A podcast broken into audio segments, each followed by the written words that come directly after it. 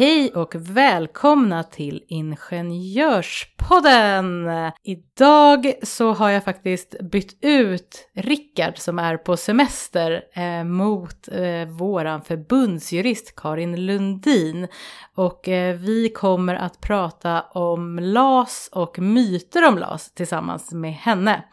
Det här är eh, en podcast om fackliga frågor och eh, om ni vill skriva till oss så skriver ni till oss på ingenjorspodden snabela sverigesingenjorer.se. Eh, idag kommer vi som sagt att prata om LAS och myter kring LAS och Sveriges Ingenjörer har skrivit under ett mytmanifest som består av 13 olika myter om LAS. Och det här mytmanifestet hittar ni på vår hemsida sverigesingenjorer.se. Till varje myt så finns en liten film som är inspelad med vår förbundsordförande Ulrika Lindstrand, så den tycker jag att ni ska titta på när ni har lyssnat klart på den här podden. Eh, men jag ska introducera lite närmare eller presentera dig Karin Lundin som vi har med oss.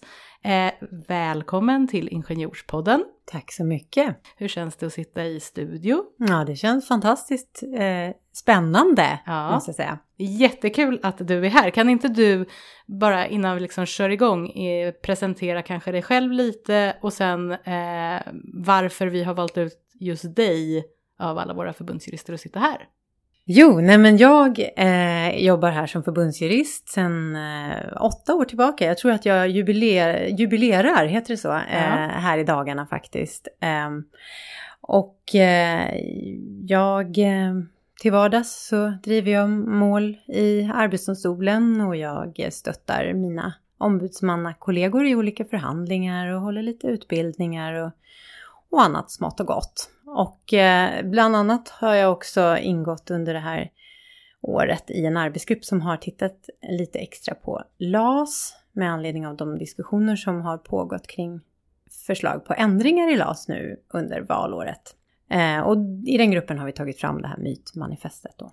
Och innan eh, vi går in på själva mm, myterna och det här manifestet så nu är ju du inte en blyg person vet jag, men jag tänker att du eh, sitter ju faktiskt i ett eh, väldigt stort ärende eh, som jag tänkte att du i alla fall kan få nämna för att visa för er som lyssnar här ute vilka ändå tunga, tunga jurister vi har här på förbundet. Det finns en, ett mål som, som du ska driva här. Ja, det, ja, jag antar att du tänker på det mål som redan finns i Arbetsdomstolen mm. som vi stämde in strax före jul förra året då Sveriges Ingenjörer stämde staten i målet om avskedande av Transportstyrelsens tidigare generaldirektör. Mm. Mm, som är medlem hos oss. Och det är ju en helt annan fråga och har ingenting med mytmanifestet och LAS att göra. Men Nej. ändå en liten parentes i en introduktion av dig för att visa hur grymma förbundsjurister vi har här på förbundet. Den har ju faktiskt eh, delvis med LAS att göra för trots att man kanske inte kan föreställa sig det så har faktiskt eh, generaldirektörer inom staten eh, samma anställningsskydd som, som de som omfattas av LAS. Så just, mm. just regeln om kravet på saklig grund gäller faktiskt även för generaldirektörer. Det var en bra övergång till, mm. till min eh, nästa fråga. För att jag tänker att innan vi väl hoppar in, för vi har ju valt ut, det finns ju då 13 eh, myter om LAS som vi har på vår hemsida som jag sa. Men eh, vi har ju valt ut bara ett par stycken att gå igenom här i podden. Men jag tänker att innan vi då gör det nu när du har pratat om LAS, kan inte du eh, och nu vet jag att du är jurist och så vidare, men på ett ganska kortfattat beskrivande sätt eh, beskriva LAS. Alltså vad, vad är det vi pratar om egentligen? I tidigare avsnitt har ju Rickard förklarat liksom det här historiska om lagen om anställningsskydd och eh, varför den kom till och, och när och så vidare. Men jag tänkte att du ska få lite mer rollen som jurist att berätta på ett kortfattat beskrivande sätt Eh, en liten inledning här om LAS. Mm, en liten grundkurs Lycka om till. LAS på, på två minuter. Ungefär två, två och en halv kan du få det. Ja men LAS, eh, jag tänker att man kan se LAS som en trebent pall. Mm. Det finns eh, en, en metafor som har förts fram eh, på senare tid här. Och då, om vi tänker oss att LAS är en trebent pall så har Mm. du först sis- sitsen på pallen. Och sitsen på pallen det är kravet på att det ska finnas saklig grund för att säga upp en anställning. Mm. Mm. Är den sliten tycker du då? Den sitsen? Ja, den är sliten på ena sidan kan man Ja. säga. För det finns ju två sakliga grunder. Det finns ju personliga skäl och så finns det arbetsbrist. Mm. Och arbetsbrist eh, har ju visat sig under årens lopp genom Arbetsdomstolens olika domar kunna innefatta betydligt mer än bara just brist på arbete. Och det Mm. vet jag att Rickard har pratat om i en tidigare podd. Mm. Så det är ju egentligen allt annat än personliga skäl. Mm. Den här pallen har också tre ben som stöttar upp eh, kravet på saklig grund som, som sitsen då innebär. Och det första benet det är att tillsvidareanställning, det ska vara huvudregeln enligt LAS. Mm. Så att det finns svårigheter eller begränsningar i möjligheten för arbetsgivare att visstidsanställa. För om man fritt skulle kunna använda visstidsanställningar eller tidsbegränsade anställningar som man också kan säga. Ja men då skulle man ju inte behöva säga upp anställningar och då skulle heller inte det här kravet på saklig grund få någon som helst effekt. Och det andra benet det är ju bestämmelserna om att uppsägningar som sker just på den slitna sidan som, som grundar sig på arbetsbrist, de ska ske i en viss lagstadgad turordning. Där eh, man laborerar med anställningstid och kompetens eller tillräckliga kvalifikationer som det heter. Så ben två är, är turordning? Turordningsreglerna. Mm. Och sen ben nummer tre, vad är det då? Ja, det är kravet på, eller Jag, rätt. jag tänkte så här, ska, ska jag svara? Ja, kan du det? Ja men det är, tänker jag är företrädesrätten. Eller rätten Ja. till återanställning. Precis, att man som uppsagd på grund av arbetsbrist med hjälp av de här Är det konstigt att man blev liksom glad att man kunde det eller? Eh, lite kanske, du är ju jurist du också trots allt. Ja, nej, det ska vi inte. Ja, nej men precis. Ja men det är alltid en roligt att känna att man kan Ja, svara det är alltid kul rätt när på man en kan. fråga. Mm. Ja. Nej men det tredje benet, det är precis som du säger, företrädesrätt till återanställning. Och den finns ju där lite grann för att stötta upp ja, kravet på saklig grund naturligtvis först och främst. Men också det här, den här skyddet genom turordningsreglerna. För annars skulle vi kunna tänka oss att arbetsgivaren säger att det råder arbetsbrist här. Det kan vi inte ifrågasätta särskilt mycket. Och så säger man upp och använder sig av turordningsreglerna Mm. för att i nästa steg återanställa en del av dem man sa upp, kanske de som är Mm. senast anställda eller helt andra personer. Och då har man ju urholkat systemet. Eller så hyr man in då. Dessvärre så skyddar inte företrädesrättsregeln mot, mot inhyrning. Det har ju Arbetsdomstolen Mm. svarat på för ett antal år sedan. Så det går bra att hyra in personal utan att bryta mot företrädesrätten till återanställning. Det är det här fjärde osynliga benet då? Ja, jag eller skojar det är väl snarare ett jack i Ja. det där Ja, tredje benet då. Mm. Genom att man kan använda sig av inhyrning. Mm. Ja, det tyckte jag var faktiskt, eh, det var ju exemplariskt eh, bildligt visat. Ja, bilden har jag inte hittat på själv dessvärre. Utan Nej. den kommer från en forskare i arbetsrätt nere i Lund. Som heter Mats Glavå. Men Men vi tackar Mats för den här eh, fina bilden. Som faktiskt eh, illustrerar LAS på ett bra sätt.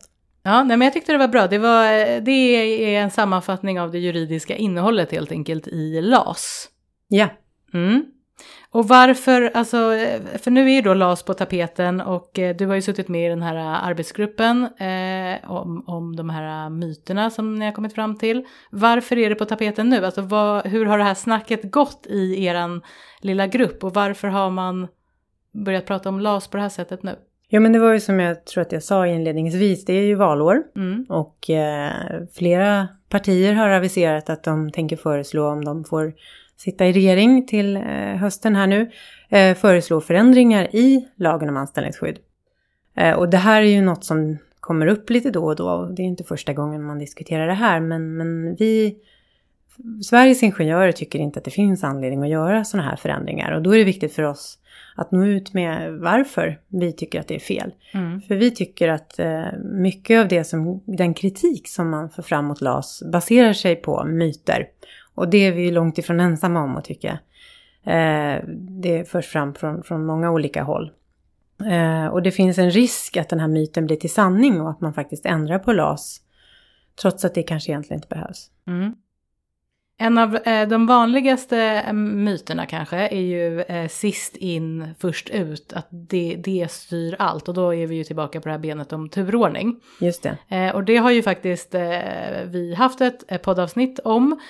Men vi lekte då lite med orden och kallade det avsnittet för först in, först ut. Yeah. Vilket är liksom, ja, tangerar ju på den här myten om att bara för att man har varit anställd väldigt länge så det är inte eh, en säkerhet för att man kommer få vara kvar om det blir en omorganisation. Nej. Eh, vad har du att säga om, om just den? Vad, vad är det som är det viktigaste att slå hål på i den myten? Den bild som, man, som många nog har tror jag om turordningsreglerna är ju att det är anställningstiden som avgör vem som ska få gå först mm. och vem som får stanna kvar. Och det är ju en sanning med modifikation, för det finns ju det här kravet som ni har pratat om, att man också måste ha tillräckliga kvalifikationer för det jobb som man i så fall ska stanna kvar och göra. Mm. Eh, och det har ju Arbetsdomstolen prövat många, många gånger hur man ska liksom, vad arbetsgivaren får ställa för krav och om den person som blivit uppsagd faktiskt uppfyllde de kraven. Och det visar sig ju att man kan nog sammanfatta det som att eh, arbetstagarens kompetens trumfar över arbetstagarens anställningstid. Alltså kompetensen väger tyngre än anställningstid mm. eh, i realiteten. Därför att om man inte har tillräcklig kompetens för det jobbet så spelar det ingen roll vilken anställningstid man har. Man får ändå inte, eh, man kan ändå inte kräva omplacering. Mm. Och eh, eh det kan ju låta lite eh, dystert. Så. Mm. Men har du något exempel på eh, ja, men antingen något rättsfall eller någonting eh, annat eh, som du känner till som ändå visar på att det inte behöver gå allt dåligt alltid? Nej men jag tänker dystert behöver det kanske inte vara för det, i, i, det det handlar om är ju ändå att företagen måste få behålla nödvändig kompetens så att man kan driva företaget vidare. Annars mm. förlorar ju alla arbetstagare anställningen till slut mm. där. Så det i sig är ju inte negativt, utan det som, det som är faran är ju om den här, de här kompetenskraven blir godtyckliga. Och, ja. det, och, och, det, och då har Arbetsdomstolen i, när man prövar det här så tittar Arbetsdomstolen på egentligen vilka krav skulle man ha ställt vid en intern rekrytering till den här tjänsten som den här personen gör anspråk på. Mm.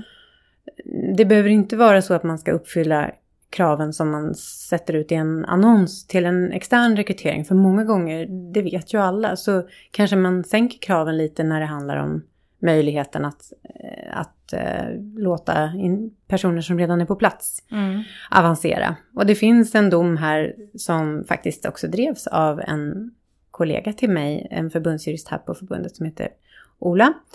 Och honom har vi faktiskt haft i ett tidigare poddavsnitt som handlade om GDPR. Just det. Han har varit här, ja. ja. Mm. Gör vi reklam för våra jurister. Ja, och mm. det gjorde han med, med fram, framgång och mm. bravur. Ja. Eh, det var visserligen eh, inte en medlem i vårt förbund, eh, men, men det var en arbetsgivarorganisation som vi är väl bekanta med på andra sidan. Och det handlade just om en person som arbetade på en tjänst, det var i kundtjänst tror jag, på ett företag. Och som eh, vars tjänst skulle försvinna. Mm. Eh, och som då blev erbjuden omplacering från kontoret i Lycksele där hon jobbade till kontoret i Örebro där det fanns liknande tjänster. Och det ville inte hon ha utan hon tackade nej till den. Och då blev hon uppsagd av arbetsgivaren för man tyckte att man hade uppfyllt de krav som ställs då på omplacering och sådär och hon hade valt att avstå. Eh, men sen gick eh, Ola, eh, som ombud för henne då, så gick hon till domstol och där hävdade hon då att det fanns tjänster som fanns kvar där uppe i Lycksele som hon hade kunnat göra anspråk på och knuffa ut någon med kortare anställningstid. Mm. Och det var faktiskt en, en tjänst som teamledare, alltså ett arbetsledningsansvar. Vilket hon då inte Vil hade haft Vilket tidigare. hon inte hade erfarenhet av sedan tidigare. Och, och, när företaget annonserar efter teamleaders så efterfrågar man ju eh, erfarenhet av, av eh, av, att, eh, arbets, av arbetsledning och man er, ja, efterfrågade annan viss kompetens. Och så handlade ju den här tvisten om huruvida hon uppfyllde det här eller inte. Mm. Och hon hade ju ingen erfarenhet av att leda Men man bedömde att man hade gett andra personer chansen eh, till teamledartjänster Mm. tidigare i företaget utan att ställa kravet så hårt. Och då Mm. kunde man inte göra det mot henne heller. Så den här domen visar ju på att man faktiskt kan göra anspråk i turordningen på tjänster som innebär ett karriärsprång. Det lät ju väldigt eh, lovande. Om det är så att ni som lyssnar där ute vill läsa lite mer ingående om den här domen, var hittar man den? Vilket nummer har den och så vidare? Den heter AD 2015 nummer 49. Ja, då vet ni det. Det är bara att googla på det numret så får ni fram domen om ni skulle vilja läsa på om den. Ja, jag tänkte att vi raskt ska hoppa vidare till eh, den andra myten som vi tänkte ta upp här i podden. Och då är det en myt som heter Företagen vågar inte anställa för det är omöjligt att bli av med folk. Mm. Och det hör man ju i debatten och, och nu inför valet också, att nej, men det är så, vi vågar inte liksom eh, växa, vi vågar inte bli större, vi vågar inte anställa, för det, det kan bli så fel eh, om det är fel person på, på det här jobbet. Mm. Och det där är ju en av de värsta myterna. För på något sätt så, vad är hönan och vad är ägget tänker jag i det här. Eh, om de här myterna som sprids om att det är alldeles för svårt Mm. att bli av med folk, nästan omöjligt. De, de gör ju naturligtvis företag som inte själva känner till reglerna fundersamma kring. Men vågar vi verkligen? Det, det Mm. sägs ju här att det är så väldigt svårt. Mm. Så det blir ju en självuppfyllande profetia. Och du menar jag. att då vågar man inte anställa fast egentligen, och så blir det bara en ond cirkel. Mm, man, för, på grund av den här felaktiga Och bilden va- som varför sprids. är den felaktig då? Är det inte svårt att, att bli av med folk? Nej, alltså i vart fall är det ju inte svårt att bli av med folk när det handlar om struktur. Det är lite hemskt att det står så folk, men eh, Ja, människor, Människor, Ja, arbetskraft, ja. arbetstagare. Nej, men anställda kanske. Det, ja. det, det man ofta hör är ju att det är svårt med strukturförändringar och Mm. neddragningar och, och, Mm. och, och så i, i perioder när, när det blir nedgång i produktion och annat. Men det är ju en, en helt klart en, en felaktig eh, bild. Därför att Sverige har ett, när det gäller just möjligheten att ställa om eh, och, och säga upp på kollektiv grund så att säga för att man behöver göra driftsinskränkningar så har ju Sverige ett, eh, ett, en mer generös lagstiftning med en mer arbetsgivarvänlig lagstiftning än de flesta andra OECD-länder. Mm. Och det är ju lite intressant, för Mm. så, så går ju inte eh, snacket på stan om man säger så. Nej, det talas ibland till och med om att Sverige är eh, uppsägningarnas lågprisland. Ja, att så, Så, att man väljer alltså Mm. att etablera sig här för att man också snabbt ska kunna lägga ner här. Mm. Och det är ju naturligtvis både bra och dåligt tänker jag. Att, Mm. att det är också, att, att företag väljer att etablera sig här är ju, allt, är ju positivt. Mm.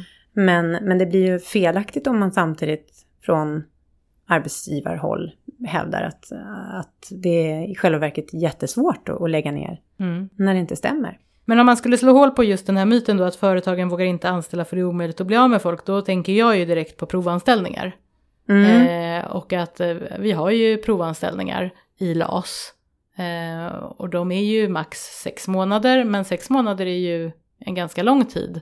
Ja, det är ju en tid som man ändå har avvägt och bedömt från, från eh, riksdagens sida, från vår lagstiftare sida, ska Mm. räcka till. Och i, i de här benen som du pratade om så, och nämnde, eller det kanske var sitsen, saklig Mm, grund, Mm. Eh, så är det ju så att när det gäller provanställningar eh, så behöver du ju ingen saklig Nej, grund. det finns ingen sits på nej, den pallen. det finns ingen sitt. Så att den är ju eh, om något oskyddad. Mm. Man ramlar ju rakt ner på den pallen. Precis, man, man faller igenom liksom. Ja, där faller man ganska Ja. hårt. Nej, så att den myten, eh, den, den är väl spräckt på det sättet då. Ja, det kan man säga. Dels att eh, för det första så finns det möjlighet att provanställa om man vill testa en persons kompetens och lämplighet. Mm. Och för det andra så går det alldeles utmärkt att göra driftsinskränkningar i Sverige. Mm. Ja, nej, det är positivt det här. Men eh, vi hoppar till myt tre då, då, som är att ribban att säga upp på personliga skäl är för hög. Ja, och det beror ju på vad man jämför med. Ja. Ja, den är Ja, högre är det än när det gäller, när det gäller arbetsbristuppsägningar. Som, där ribban är ganska lågt ställd. Mm. Eh, där djurskyddet finns i de här tre benen som jag nämnde då istället. Eh, och jag skulle nog vilja säga att det, är ett högt krav, en hög ribba, men den är inte för hög, den är rimlig. Mm. Eh, det som krävs av en arbetsgivare är ju att man ska dokumentera de personliga brister som finns då. Och att man också ska ge arbetstagaren en möjlighet till förändring. Mm. En LAS-varning som, som man brukar säga lite slarvigt, att, att eh, du får en, en chans till. Men om du inte uppfyller det här, då kan Då du komma och riskera din, din anställning. anställning. Så, så måste, Mm. den chansen måste man ge. Men har man bara gjort det här by the book så är det inte alls omöjligt. Och är det inte det som egentligen är, är eh, liksom eh, bakgrunden till den här myten, det är ju att det kanske inte är ribban som egentligen är för hög, utan många företag gör ju inte det som De gör inte jobbet. Nej, de gör inte jobbet och det kan ju vara av olika anledningar att man ändå vill ge en person en chans till och ja, då tar det ju längre tid om man inte har dokumenterat det här på korrekt sätt. Mm. Och det är ju säkert, det är ju förstås jobbigt att säga upp någon på personliga skäl. Det är ju inte roligt för någon arbetsgivare att göra. Det är svårt även av, av andra skäl än juridiska tänker jag. Men vi satt och pratade lite här eh, innan vi började spela in, då pratade vi om sjukdom. Mm. Eh, tyckte jag var rätt. Ja, när det gäller just sjukdom som ju också är något slags personligt Mm. skäl då. Där är ribban väldigt hög. Den är Mm. högre än när det gäller andra. Alltså man, man har ett starkare skydd helt enkelt. Anställningsskydd just när man är sjuk. Och det är ju... För Det att LAS syftar ju Ja. egentligen från början till att ge ett extra skydd Mm. till äldre personer och sjuka personer. Så för att kunna säga upp någon som inte presterar eh, så mycket eh, och som samtidigt då inte gör det därför att den är sjuk. Mm. Då krävs det i stort sett att man inte har lyckats hitta något annat jobb inom hela företaget som man inte till någon del kan göra. Mm. Så där är ju liksom, där får ändå arbetsgivaren kanske stå ut med att, att man har lågpresterande personer om det handlar om sjukdom. Just det. Och, eh, men då är det så att om det är så att, man, att det inte finns eh, något jobb och man har den här sjukdomshistorien och det finns inget slut på sjukdomen utan så, då, då blir man uppsagd på grund av, kan man bli uppsagd på grund av personliga skäl. Mm. Och då är sjukdomen eh, skälet så att säga. Mm. Mm. Ja, nu tänkte vi att eh, vi har ju i varje avsnitt så har vi ju ett fackligt ord. Eh, och då tänker eh, jag att eftersom vi har en eh, jurist här nu så ska vi försöka utbilda i någon, någon fin juridisk term här som man eh, ganska ofta hör och hör också faktiskt ibland när det gäller eh, LAS. Eh, och det är ordet eh, preskription. Mm. Eh, och, och då tänker jag ju att eh, för om man lyssnar nu då vill man ju veta men dels vad betyder ordet och sen i LAS eh, mening när blir preskription eh, intressant och vad ska man tänka på? Mm. Preskription betyder väl egentligen tidsfrist. Mm. Alltså för att kunna göra gällande att arbetsgivaren har gjort fel eller brutit mot lagen så måste man göra det inom, inom vissa tidsramar. Sen är det för sent. Och det, preskriptionsfrister finns ju i nästan all lagstiftning. Eh, och när det gäller LAS så eh, finns det olika preskriptionsfrister beroende på vad man vill göra. Såklart så att det blir lite extra, Extra krångligt. Ja. Eh, och då är det så att Vilken Om- är den vanligaste då? Alltså jag tänker vi ombudsmän, vi tänk, då tänker jag ju på ogiltighet, att man vill ogiltighetsförklara en uppsägning. Ja, för det kanske vi ska säga om, om det inte redan är sagt i tidigare avsnitt. Att det går ju, en, har man blivit uppsagd och, det, och man tycker att det var, skedde utan saklig grund. Mm. Så, så kan man välja att få den här uppsägningen ogiltigförklarad. Det har vi faktiskt inte gått igenom. Nej. Däremot så har vi pratat om eh, LAS många gånger och sagt att vi återkommer, vi återkommer och det känns Ja. som att vi kommer fortsätta återkomma för det är, finns ju väldigt mycket Ja. att prata om såklart. Men- Ja. För det är ju liksom sanktionerna eller Mm. effekterna av att lagstiftningen finns då. Att man kan alltså begära att få stanna kvar. Mm. Man ogiltigförklarar den här uppsägningen med den verkan att man får under tiden som man tvistar stanna kvar. Mm. på jobbet. Med arbetsskyldighet och lön. Eh, och det här är ju inte så kul för arbetsgivarna som egentligen vill bli av med den här personen då. Eh, och därför har man också gjort fristerna extra korta när det gäller ogiltighetstalan. Eh. Mm. Så vill man, att få, vill man att domstolen ska förklara att uppsägningen var ogiltig, då måste man agera snabbt. Och det är helt enkelt så att facket ska påkalla en förhandling inom två veckor från det att man eh, blev uppsagd Mm. eller avskedad. Samma sak gäller nämligen vid avskedande. Och sen ska man förhandla och under den tiden som man förhandlar så löper ingen tidsfrist. Då har man fryst fristen Mm. tillfälligt så att säga. Sen när, avslu- när förhandlingen är avslutad, då börjar tiden att ticka igen. Och då har man två veckor på sig från att det är avslutat till, eh, att gå till domstol Det är stämma. väldigt korta Det är frister. väldigt korta frister. Har Det du- gör ju att vi behöver, eftersom det är förbundsjuristerna som bedömer om det finns möjlighet att gå till domstol, Mm. så behöver vi bli inkopplade i de här ogiltighetstvisterna i ett lite tidigare skede än vi annars blir. Är det ofta som du har märkt i din roll som förbundsjurist att eh, alltså, nej, jag är ledsen, det har redan löpt ut, alltså att man kommer för sent? Men jag tycker nog våra ombudsmän har Tackar, tackar. koll på det där. så det tror jag faktiskt inte eh, har hänt någon Nej. gång här. Bra jobbat. Tackar. Ja, nej men eh, det var lite om eh, preskription. Jag tänker att vi ska knyta ihop säcken lite eh, om de här myterna och vi pratar om LAS och så ska du få några slutord. Men du, innan vi gör det. Mm. Vi kanske ska nämna att de här två veckorna, det kan ju låta Ja. lite, upp, lite svårt. Ja. Det finns ju en fri, frist till om man nu antingen Om inte- man var trött på de här. om, om man inte vill stanna kvar men ändå få, få ett skadestånd av arbetsgivaren för att arbetsgivaren har gjort fel. Mm. Då har man fyra månader på sig. Just det, okej, och då Mm. kan man inte få tillbaka jobbet, Nej. men du kan få en påse pengar. Just precis. Mm. Ja. Mm. Eh, innan vi avslutar det här avsnittet då, har du några avslutande ord om LAS och kanske myten om LAS, men även något kanske positivt om varför LAS ändå är bra och att vi ska ha kvar LAS? Ja, Men LAS är ju ett skydd för anställningen. Och framförallt är det ett, det är ett skydd mot godtycke, skulle jag vilja säga. Det finns... Eh, det ger inte arbetsgivaren fritt spelutrymme att göra sig av med folk för att de har färg, fel färg på slipsen eller av någon annan orsak. Mm. Eh, och det ger också facket ett förhandlingsmandat att faktiskt försöka hitta bra lösningar för de som ändå hamnar i problem på Mm. arbetsplatsen. Så det är liksom en jättebra hävstång i, i våra förhandlingar. Och eh, ja, som sagt, det, det är ett skydd mot godtycke. Mm. Ja, men det får bli eh, slutorden Karin. Ja, Eh, tusen tack för att du kom hit och gästade oss i Ingenjörspodden. tack själv. Hej då! Hej då!